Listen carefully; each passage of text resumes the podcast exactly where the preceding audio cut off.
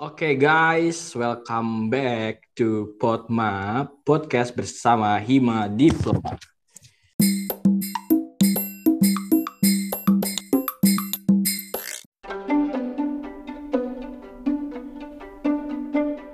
Kali ini kita sudah kedatangan dua narasumber hebat. Ada Kak Noval dan Kak Putri. Tentunya kita akan membahas sesuatu tema atau topik yang selalu membuat kita overthinking. Nah, di sini kita nggak akan serius-serius banget membahas tentang sukses kita di masa depan versinya masing-masing tentunya. Tapi kita lebih ke sharing cerita aja. Halo Kak Noval dan Kak Putri. Halo. Halo, Labib gimana kabarnya? Baik guys. Kalau kalian sendiri gimana nih kabarnya? Apakah sehat-sehat saja atau sedang bergalau-galau? Sehat Ya, banget. Kenapa, sehat kenapa banget, sehat banget. galau? terus. Hari mah kita galau. Kalau nggak galau tuh kayak yang kurang.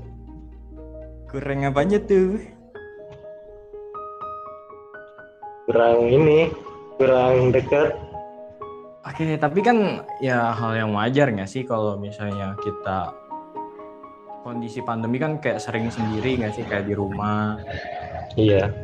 karena keluar aja kayak dibatasin gitu. Kayak hubungan ya hubungan gitu. Tapi nah te- tema kita kan kali ini tentang artis sukses menurut kalian ya kalian berdua nih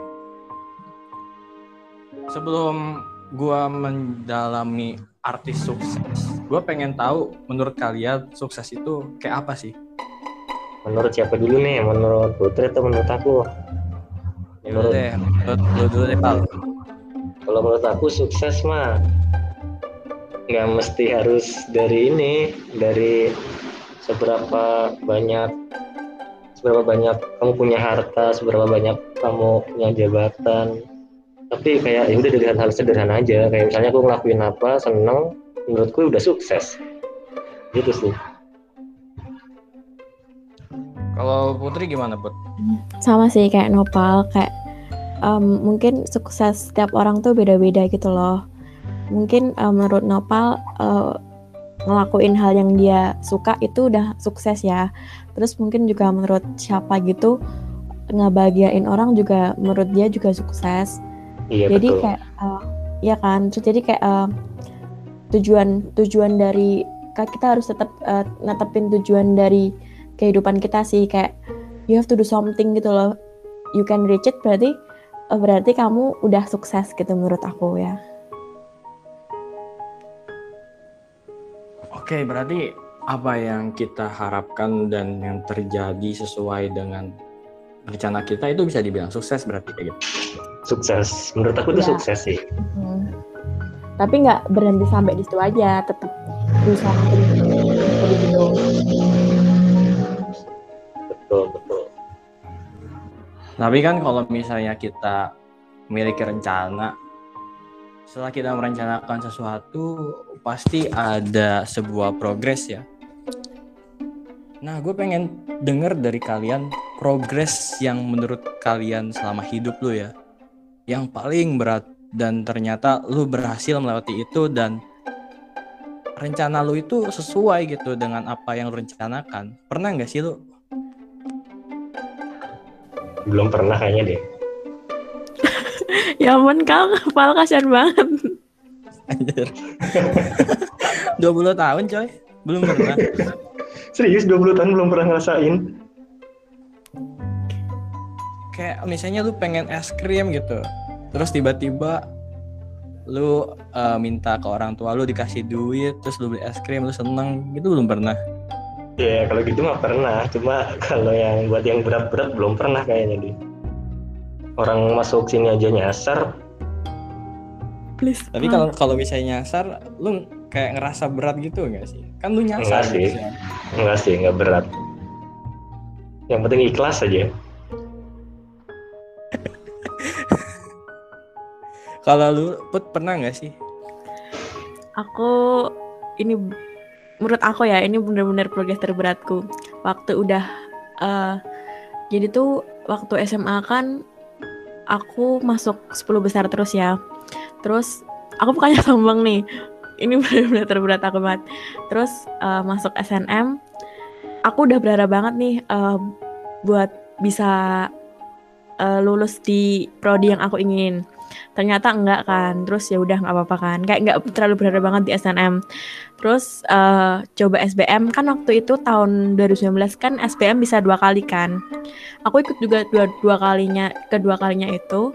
Terus uh, daftar di prodi yang aku ingin juga. Terus nggak keterima juga. Itu bener-bener kayak down masa-masa daunnya aku banget sih. Terus akhirnya ikut uh, mandiri yang di diploma yang di UNS itu juga nggak keterima. Mandiri sarjana di Undip. Itu juga nggak keterima. Mandiri diploma di Undip juga nggak keterima. Terus juga aku sempat daftar ke dinasan stan itu juga nggak keterima.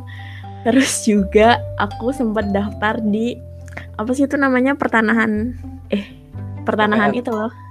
Apa di mana Sekolah Tinggi Pertanahan Negara. Nah, itu. Itu aku juga daftar itu. Sempat lolos lolos seleksi pertama. And then seleksi kedua tes fisik uh, ada masalah kesehatan juga nggak lolos. Terus juga aku sempat daftar di uh, universitas di luar kota juga uh, nggak keterima juga itu hanya kayak udah bener-bener aku udah ngelakuin semua belajar sampai malam bahkan sempat sakit juga terus juga kayak aku udah ngelakuin semua hal tapi why aku nggak keterima gitu loh. Itu kayak yang apakah aku nggak enough banget buat di kehidupan ini? Terus uh, akhirnya aku juga uh, lihat kalau misalnya UND sempat buka tes CBT yang terakhir sesi ketujuh kayaknya. Dan itu aku daftar Hamin satu.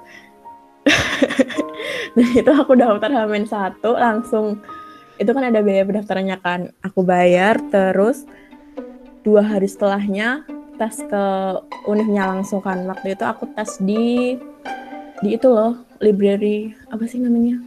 Digilip. Apa gimana? Ah di Jilip itu tuh di Jilip di Jilip digital library kan ya. Apple semua cuy. Itu ya iMac gak sih? Iya sumpah. Terkagum-kagum aku. Terus itu nunggu pengumuman akhirnya keterima. Terus kayak yang uh, ternyata aku bisa juga ya sampai ke tahap ini. Aku cukup aku bisa ngelewatin semua hal yang bis yang semua hal yang bisa aku ngedown tapi ternyata aku bisa lewatin gitu loh. Kayak aku proud of myself. Kayak gitu. Tapi setelah lu berhasil di tahap lu masuk ke UNY ini kan?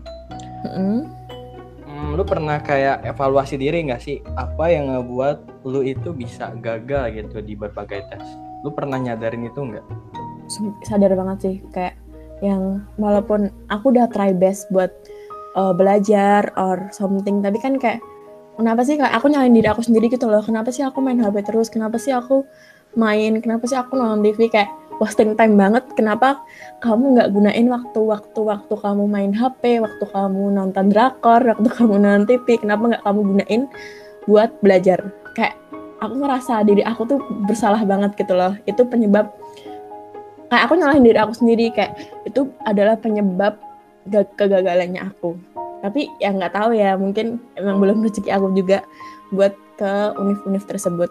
Mungkin nih kalau dari Nopal sendiri, lu pernah ngerasa gagal gak sih kayak sama kayak Putri yang gagal tes masuk perguruan tinggi negeri, tes sekolah kedinasan, terus juga tes uh, univ yang lain di luar kota.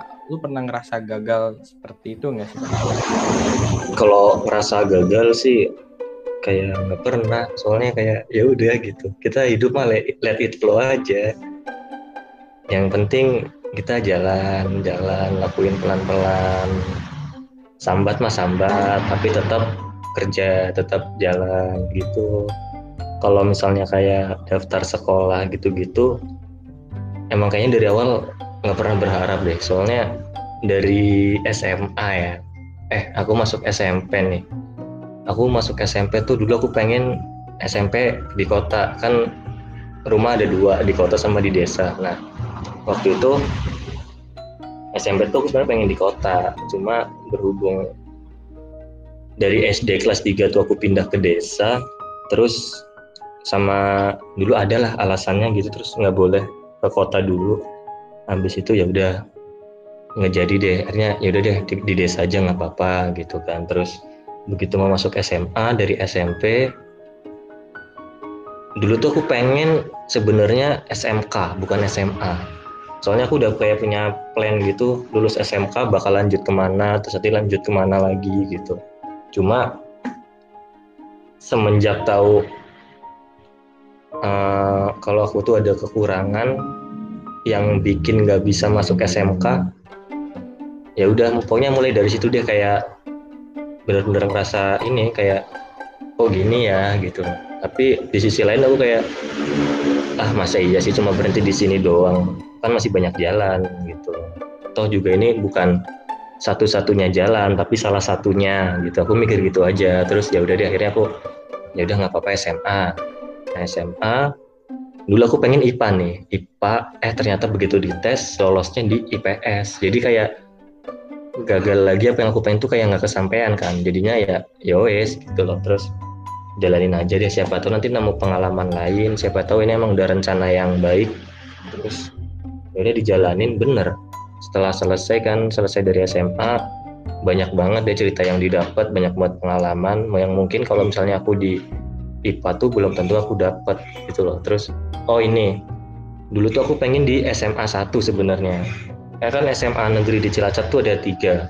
Nah dulu aku pengen di SMA 1 cuma begitu daftar di sana aku kan daftar sama teman dekatku kan. Nah teman dekatku itu emang nggak keterima di sana. Nah ibuku tuh khawatirnya aku nggak keterima padahal sebenarnya masih masuk. Terus akhirnya ya udah dicabut deh dicabut. Begitu dicabut aku dipindah ke SMA 3 yang sebenarnya tuh aku nggak mau di situ sama sekali.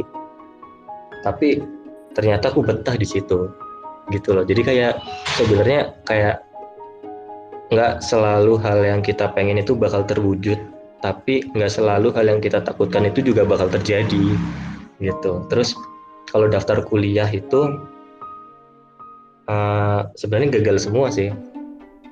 Soalnya aku pertama kali tuh pengen di ini undip manajemen. Undip manajemen kalau nggak di unes manajemen. Begitu SBMPTN kan. SBMPTN terus ternyata nggak lolos nggak lolos. Nah terus aku udah ngerencanain bakal lanjut ke STAN eh ternyata waktu itu tes juga kurang dikit akhirnya nggak lolos nggak lolos lagi. Terus mulai dari situ kayak mikir uh, gimana ya anaknya ya gitu. Terus soalnya gini aku tuh pengen kuliah tuh jauh dari rumah. Soalnya soalnya aku mikirnya kalau misalnya dekat dari rumah masa iya sih mau di lingkungan situ-situ aja gitu. Kayak Jogja Jogja aku main aja SMA udah ke Jogja. Masa mau kuliah di Jogja juga? Dulu aku mikir gitu. Terus habis itu aku kan belum pernah ke Semarang nih jujur aja. Terus makanya aku pengen di Semarang sebenarnya. Kalau nggak di Semarang di Bandung waktu itu kan. Terus sama ibuku sama orang tua pokoknya sama bapak sama ibu tuh nggak boleh sebenarnya. Bapakku tuh pengen aku di akuntansi ibuku pengen aku di Jogja.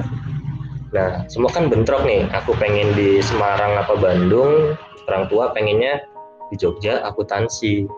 Terus waktu aku daftar stand nggak keterima aku rencana mau milih di ini Universitas Pancasila kan masih daerah masih daerah Jakarta kan daerah Depok kalau nggak salah. Terus terus ternyata sebelum itu aku mikir ya udah deh coba deh nurut aja dulu sama orang tua siapa tahu kan berkah gitu. Ya udah akhirnya nurut di Jogja di Jogja di Jogja tuh tadinya mau daftar UMY cuma ibuku mintanya di negeri aja coba UNY kalau enggak UGM nah aku UGM mikir kan ah masa iya mau UGM itu juga kayak pesimis. Tapi bukan pesimis sih kayak kayak apa ya? Kayak ya kayak ngerasa belum tahu lebih gitu. perasaannya kan kayak iya iya. Kayak kok kayaknya belum pantas gitu kan. Terus udah deh akhirnya ngalah aja udah ngalah di UNY siapa tahu. Dulu aku mikirnya gini ya udah nggak apa-apa di Jogja. Yang penting bisa main bebas malam-malam bisa nge-mall bisa nongkrong di mana-mana gitu. Dulu aku mikir gitu kan terus begitu daftar coba deh aku milih akuntansi apa yang kata bapakku bilang terus milih di UNJ apa yang kata ibuku bilang. Eh bener lolos. Eh tapi ternyata masuknya ke Wates. Jadi yang aku pengenin tuh yang nongkrong malam main ke mana-mana gagal lagi. Jadi ya udah jadi tapi ya, kan kita bisa nge-mall di Wates bro. Emang di Wates ada mall? Ada ada Wates Square ada sebut WS terus ada HW Hypebeast Warcat and then ada itu Sido Sido Sido Agung. Itu oh, adalah oh, iya. Ambarukmonya Wates. Kamu jangan lupakan itu Oke tapi bener ya, gue ngerasa bersyukur banget sih kayak kuliah di Wates ya. Gue juga sempet ngerasa gagal yang ngebuat gue GPR setahun ya dari 2018 ke 2019. Itu tekanan mental banget buat gue di mana teman-teman gue udah pada kuliah, gue masih nganggur, orang lain udah kuliah, gue masih diem aja gitu, gak ngapa-ngapain tapi ternyata Tuhan tuh memberikan jalan ke atas. Dan bahagianya gue bertemu dengan teman-teman saat ini gitu. Karena gue lihat kalau misalnya gue kuliah di Jogja atau di UGM mungkin gue nggak akan jadi orang yang sekarang gitu. Karena gue di sini tuh kayak gak cuma belajar untuk ilmu tapi juga belajar untuk cara berperilaku sebagai mestinya orang baik gitu tapi menurut kalian nih, kata orang kan Jogja itu istimewa ya. Kalau dari kalian sendiri, istimewa apanya sih Jogja itu? Uh, benar Bib. Tapi aku mau tanya kamu deh. Tapi menurut kamu uh, after semua perjuanganmu itu worth it nggak sih kamu di Wates atau gimana? Aduh, dibilang worth it tuh secara kepuasan sendiri worth it banget sih. Karena gini hmm, dulu kan aku 2018 secara otak mah mampu gitu. Dari nilai tryout juga masuklah dengan PTN apa yang aku inginkan. Cuma pada satu saat itu aku masih ingat waktu mau berangkat sekolah bapakku bilang gini kamu belajar yang benar. Kamu uh, harus bisalah seperti saudara-saudara kamu. Nah, mungkin situ kayak aku ngerasa kesel aja gitu karena kok masih sih gue dibandingin bandingin mulu? Padahal aku tuh tinggal lihat nilai hasil tryoutku dan itu pun udah masuk dengan PTN yang aku mau dan menurut aku juga itu bapakku juga pengen aku ke sana. Cuma situ aku bilang wah santai aja lihat aja nilaiku juga bagus-bagus kok. Aku masih ingat omongan itu aku berangkat ke sekolah dan ternyata dulu kan aku bimbel juga kan. Nah bimbel aku nyaranin masuk ke sini. Kamu nilainya udah cocok kok atau masuk. Dan ternyata setelah tes di situ aku gagal. Bener-bener nggak percaya gitu. Padahal gue udah ngelakuin do my best dan dari hasil latihan gue dan evaluasi gue selama belajar juga itu gue tuh udah yang terbaik dan gue pasti bakal masuk negeri. Dan ternyata Tuhan berkata lain dan 2018 gue gap year pergi ke kampung Inggris. Nah itu juga kampung Inggris karena ditumbalin sama teman gue teman gue yang ngajak gue udah sampai sana teman gue nggak jadi. Jadi sana kayak ngerasanya di dunia orang berbahasa Jawa gitu. Bayangin. Dan gue nggak tahu itu siapa dan orangnya tuh macem-macem dari mana aja dengan kalangan usia yang berbeda. Tapi di situ banyak evaluasi diri sih put kayak hmm, gue tuh ngemikirin apa sih yang buat gagal. Gue dari tahun sebelumnya nggak hanya gue belajar aja tapi dalam berperilaku atau juga ngerasa pernah nyakitin orang apa enggak gitu. Cuma gue di situ evaluasi dan gue temuin jawabannya. Setelah gue nyampe di Wates nyampe di Wates gue kagum karena orang-orang sama culture-nya tuh beda gitu dengan apa yang gua di kota gitu. Mungkin tata cara orang berperilaku untuk menyikapi satu sama lain gue pelajarin banget sampai gue tuh sering ngamatin orang lagi ngobrol gitu. Orang lagi lewat aja gue liatin mereka tuh ngelakuin apa sih? Ternyata gue banyak yang gue dapetin gitu. Yang baik sih yang di keren banget Bib. Aku juga ngerasa sih kayak uh, atas beda sama di kota. Kayak kehidupannya gitu loh kayak kota kan kayak uh, sibuk banget gitu loh. Tapi kayak di Wates tuh uh, aku lewat aja disenyumin loh sama bapak ibu yang di sana. Kayak kita tuh nggak kenal tapi langsung kayak oh aku juga kayak ngerasa gitu loh. Kalau disapa aku juga kayak uh, mari bu mari mbak gitu. Tapi kalau di kota kayak cuek-cuek aja gitu orang-orangnya. Iya sih benar sih. Justru dengan aku kuliah di Wates juga jadi bisa cerita hal-hal unik yang orang lain tuh nggak bisa cerita kalau yang kuliah di Jogja gitu loh. Ya nggak sih? Kalian gitu juga nggak sih? Kayak dapat yang rare item gitu. Bener. Bener banget gue setuju. Gue pernah nih gue punya cerita. Gue kan ada kayak tetangga lah istilahnya gitu. Nah dulu tetangga ini itu teman bapak gue waktu kecil. Nah waktu gue lewat ditanya anaknya Pak Yanto bukan? Oh iya. Saya anaknya Pak Yanto dari Bandung. Oh iya iya iya. Oh, mas mampir dulu apa? Nah gue masuk. Ya kan suruh mampir ya. Gue masuk gue duduk tuh gimana mas? Ada apa? Lah gue bingung. Dia yang ngajak suruh masuk silaturahmi ditanya ada apa.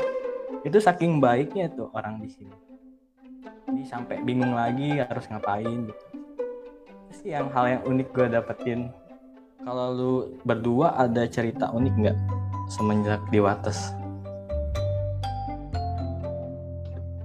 Kalau cerita unik mah apa ya?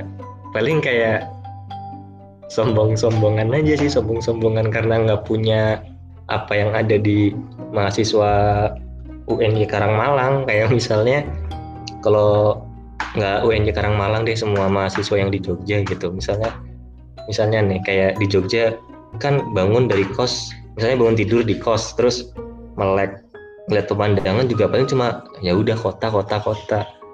Paling kalau aku ceritanya kayak wah ngeliat pemandangan nih bangun tidur lihat kanan bisa lihat perbukitan lihat sawah lihat kiri bisa lihat lapangan bisa lihat kampus gitu. Kayak cerita-cerita gitu deh yang yang hal-hal sederhana sih sebenarnya. Cuma mereka tuh kadang tertarik gitu loh.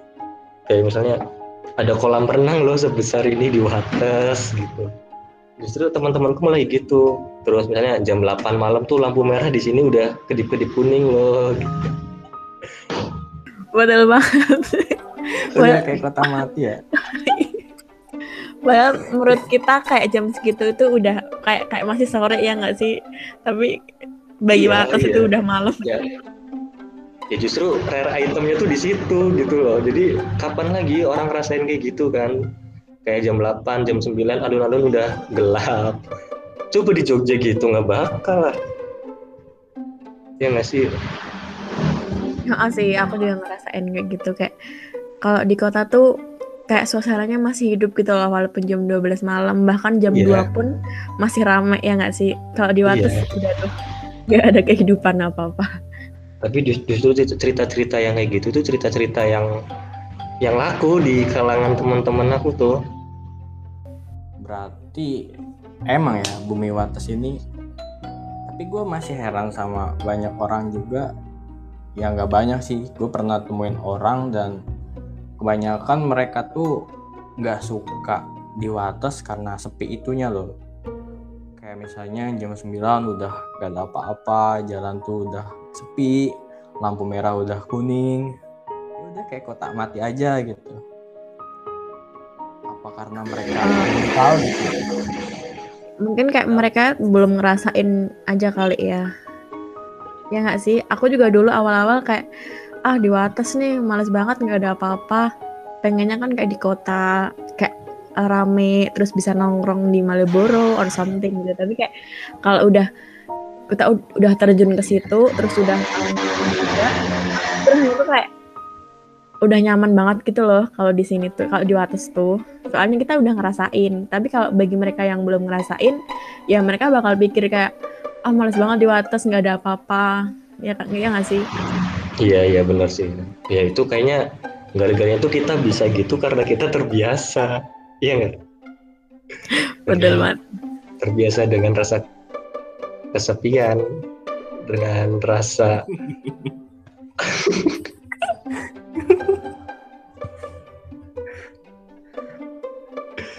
Tapi emang ini udah takdir Tapi kalau teman-teman teman-temanmu Bib yang di Bandung tuh Apa? kalau diceritain yang soal Wates tuh biasanya soal apa Bib?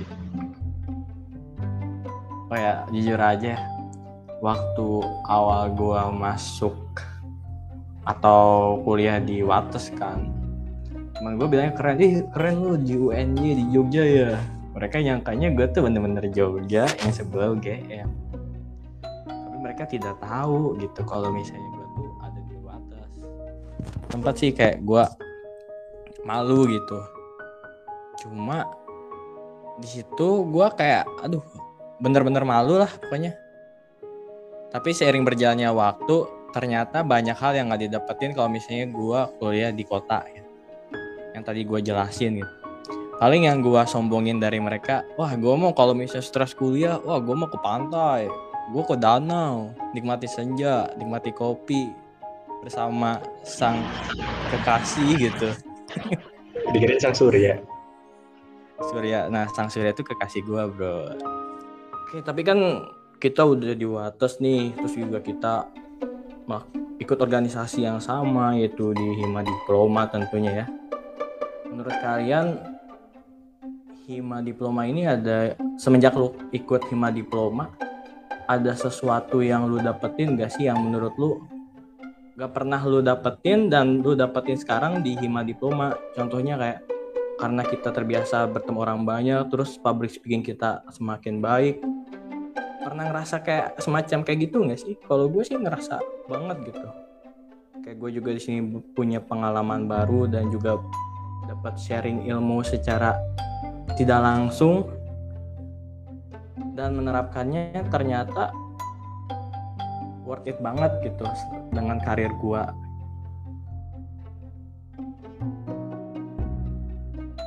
Hmm, kalau aku sih banyak banget sih. Eh, perbandingan sama SMA ya. Aku SMA juga ikut organisasi, tapi kayak eh, satu senioritas di SMA itu kayak tinggi banget nggak sih kalian ngerasain nggak sih kalau senioritas di SMA itu tinggi banget? Iya iya gue sampai pernah Iya kan? dimarahin Ih, sumpah itu bener-bener pengalaman yang bakal aku ulangin lagi. Terus waktu kuliah masuk hima, aku bakal kira kayak lebih lebih ganas lagi dari SMA. Eh ternyata nggak sama sekali. Aku bener-bener nggak ngerasain kesenioritasan di hima diploma ini. Bener-bener nggak ada kayak aku tuh bener-bener dirangkul gitu loh sama kakak-kakaknya. Terus juga eh, mereka bener-bener ngajarin aku step by step gitu loh tentang eh, mungkin prokernya, tentang gimana cara public speakingnya, terus gimana cara eh, ngubungin dosen, gimana cara ngomong yang baik ke dosen juga, sopan juga. Terus juga eh, yang kedua public speakingnya sih dulu waktu SMP SMA aku juga ikut organisasi, tapi aku nggak berani tampil di depan layar gitu. Kayak kayak misalnya kayak jadi MC gitu loh, kayak di acara-acara panggung gitu kan. Terus waktu di Hima tiba-tiba ditunjuk jadi MC kayak langsung berdek gitu loh. Kayak nervous banget kan. Maksudnya aku belum pernah sama sekali pengalaman jadi di depan panggung gitu. Terus karena udah ditunjuk kan aku nggak mungkin nolak kan. Terus juga aku bener-bener diajarin dari cara ngomongnya cara sikapnya cara tangan bahkan body language-nya aku juga diajarin sama kakak-kakaknya gitu loh. Jadi kayak wow banget gitu loh mereka tuh. Dari nol sampai aku sampai hari H aku tampil aku diajarin semua. Bahkan dari suara perbedaan suara formal dan non formal aku juga diajarin. Kayak kayak aku bener-bener dapat ilmu banget sumpah di hima diploma ini. Terus juga karena dari public speakingnya dari MC itu terus uh, aku juga alhamdulillah ditunjuk lagi. Terus kayak meningkat gitu loh kemampuan public speaking kita ya kan? Terus uh, jadi kayak ngerasa ternyata di hima diploma itu manfaatnya banyak banget gitu loh. Yang nggak cuma di hima diploma ya. Mungkin di organisasi-organisasi lain juga uh, banyak sekali manfaatnya kan. Yang penting tuh kita uh, niat ngejalaninnya uh, sambat boleh tapi jangan kebanyakan. Terus juga uh, gimana kamu memanage uh, kuliah kamu sama organisasi kamu itu sendiri gitu aja Kalau aku malah lebih ke ininya, orang-orangnya. Aku lebih banyak uh, lebih banyak apa namanya? lebih banyak uh, apa? kayak bertemu orang-orang baru sih dengan sifat-sifat yang baru. Lebih banyak mengamati orang kalau rumah. Kalau pengalaman kayaknya nggak beda-beda jauh deh sama aku di SMP, di SMA. Cuma kalau buat ketemu orang-orangnya tuh itu hal yang paling ini sih, hal yang paling aku notice selama ini gitu berarti kuliah itu kita nggak cuma ketemu sama orang yang sama ya berarti dengan sifat yang berbeda juga dan keunikan yang masing-masing dan organisasi juga kita belajar banyak kan dari itu soft skill dan juga hard skill gitu. Tapi kembali lagi ke topik kita tentang sukses ya. Gue pengen tahu juga menurut kalian apa aja sih yang harus kita siapin di masa yang seperti ini? Yang dibilang zaman yang gila-gilanya untuk kita tuh bisa bersaing gitu di dunia kerja nanti ya kita kan nggak alibi juga gitu kita kuliah juga pengen dapat kerja ya kan nah menurut lo sendiri apa aja sih yang harus dipersiapkan gitu selama kita itu kuliah dan nanti bisa bersaing di dunia kerja Oke, aku nunggu Noval jawab, kan nggak jawab jawab sih Pal. Iya nih Noval, gue tegesin anjir. aku sih nunggu kamu jawab put. Aku nunggu jawaban kalian berdua. uh, aku aku dulu ya. Uh, kalau cara bersaingnya sih menurut aku yang paling penting pengalaman sih kayak Eh, nggak uh, cuma di organisasi aja kayak mungkin kalian bisa ikut volunteer di kepanitiaan gitu mungkin kan uh, di situ bakal punya banyak kayak kata Nopal tadi temen yang berbeda-beda sifat gitu loh terus juga kita nambah uh, mungkin relasi dari uh, apa sih namanya petinggi bukan petinggi apa sih kayak dekan-dekan fakultas-fakultas gitu. Terus juga mungkin bagian-bagian TU dari fakultas gitu kan. Jadi kayak kita tuh bener-bener punya kenalan nggak cuma di lingkungan teman-teman mahasiswa aja tapi kita juga punya pengalaman eh punya temen di lingkungan uh, pekerja pekerja pekerja di kampus juga kan. Terus juga uh, selain menambah pengalaman kalian juga harus tahu uh, informasi-informasi yang mungkin udah kalian targetin tuh targetin tuh kalian mau kerja di mana. Kalau misalnya mau kerja di uh, eh, BUMN pasti kan kalian harus tahu kan uh, cari informasi cari informasi tentang BUMN itu sendiri terus uh, open recruitment-nya gimana wawancaranya gimana. Terus mungkin kalian bisa cari uh, pekerja salah satu pekerja yang ada di sana terus juga bisa cari-cari informasi open recruitment-nya kayak gimana terus juga yang ketiga uh, mungkin kayak sebagian perusahaan mandang IPK sama sama kampusnya nggak sih? Ya nggak? Ya betul, karena lihat track record dari nah, kualitas kan. kampus juga ya.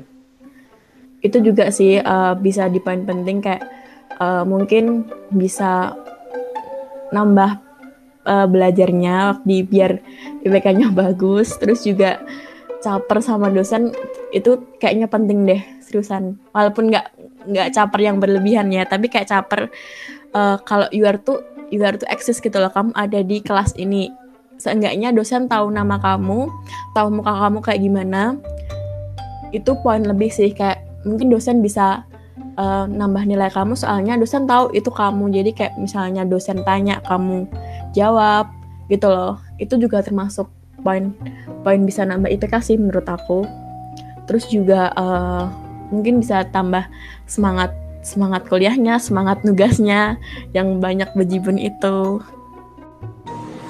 Kalau misalnya versi Nopal gimana nih? Soalnya sobat diploma juga pengen denger.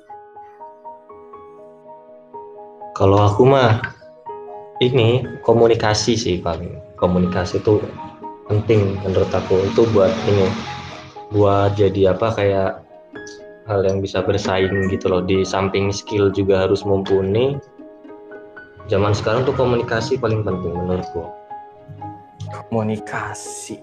Oke. Nah, tadi kan kalian udah ngejelasin apa aja sih yang harus diperlukan gitu dalam dunia kerja yang harus kita siapkan dari sekarang gitu untuk bisa menang gitu di dunia kerja. Tapi kan di sisi lain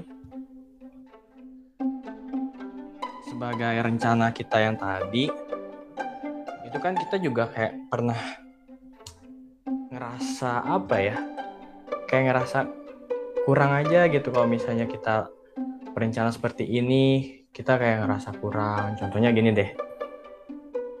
Misalnya kan kita pernah di kelas nih kita tuh udah nyiapin materi A B C D E sampai Z aja. Tapi ada satu temen dia itu ternyata lebih bisa gitu.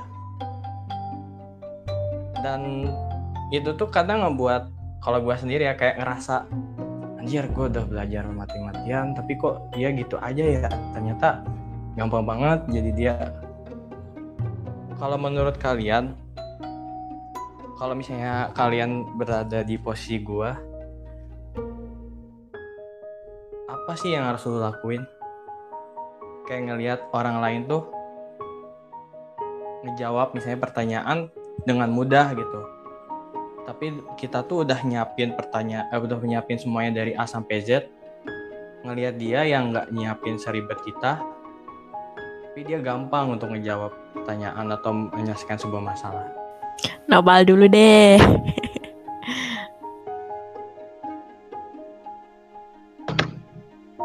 Eh, kalau aku di posisimu ya Bib ya. Kayak hmm, tetap kalem aja di kalem chills gitu jangan surs gitu kan. Jadi ya percaya aja deh semua tuh berproses kok. Ya mungkin sana udah nyiapin dari jauh-jauh hari. Kan prosesnya nggak kelihatan kamu cuma bisa ngeliat kayak oh dia bisa semudah itu tapi kita nggak tahu di baliknya kayak apa. Jadi ya udah kita percaya aja yang penting kita terus bergerak gitu. Jadi kita ya jangan ngiri deh intinya iri boleh buat motivasi. Maksudnya kayak kok bisa sih aku nggak bisa? Aku harus bisa gitu loh. Buat motivasi. Cuma jangan jadiin kayak sirik gitu tuh jangan. Iri boleh. Benci boleh nggak? Hmm, kalau benci benci boleh benci boleh. Benci benci tuh jangan ke orangnya tapi tapi ke sifatnya. Kalau Kak Putri sendiri menyikapi hal seperti itu bagaimana Kak Eh, sama sih kayak Nopal, kita kan nggak tahu, kita kan nggak tahu nih proses dia gimana buat ngejawab, eh, mungkin ngeraih semua ilmu kayak gitu kan. Mungkin eh, kita taunya cuma di luarnya aja kan, tapi eh, yang sebenarnya tuh dia udah belajar mati-matian, bahkan mungkin dia udah apal di luar kepalanya, soalnya dia udah belajar mati-matian dari kemarin gitu loh. Terus kayak eh, kalau nyikapi kayak gitu ya aku sih ya kayak ya udah aja gitu loh. Kayak mungkin aku mungkin aku bakal introspeksi diri kayak evaluasi gitu loh. Mungkin aku yang kurang belajar mungkin aku yang kurang pokoknya aku bakal evaluasi ke diri aku sih. Ada yang salah dari diri aku gitu loh. Kenapa aku nggak nggak bisa kayak dia? Pasti kan iri sih ada. Tapi kayak dia jadiin motivasi gitu loh. Kenapa aku nggak bisa kayak dia? Kenapa aku nggak eh, sehebat dia kan itu kan bakal jadi jadiin aku motivasi gitu loh. Aku harus bisa bahkan lebih dari dia gitu. Tapi nggak nggak sampai benci sama orangnya ya. Oke. Gue salut sama jawaban kalian berdua. Ternyata kalian berdua bisa menjawab di luar ekspektasi gue gitu keren lah. Berhubung kita udah lama ya bincang-bincangnya terus juga ludah aku juga udah kering udah nggak ada ludah lagi jadi podcast kali ini kita cukupkan saja Terima kasih kepada dua narasumber hebat kita, yaitu Kak Nopal dan Kak Putri. Nanti Sobat Diploma ditunggu ya pendengarannya di podcast-podcast selanjutnya. Yeay, tepuk tangan. Nih, tepuk tangan online gimana caranya nih? Ini pakai emot. Nah, kayak gitu. Kayak pokoknya buat teman-teman tetap semangat. Ingat yang kata Kak Putri sama Noval. Kita harus melakukan yang terbaik. Dan apabila ada orang lain yang melakukan terbaik, kita juga harus tiru mereka. Dan jangan sampai kita membencinya. Jumpa di podcast selanjutnya. Bye-bye. Bye. Bye.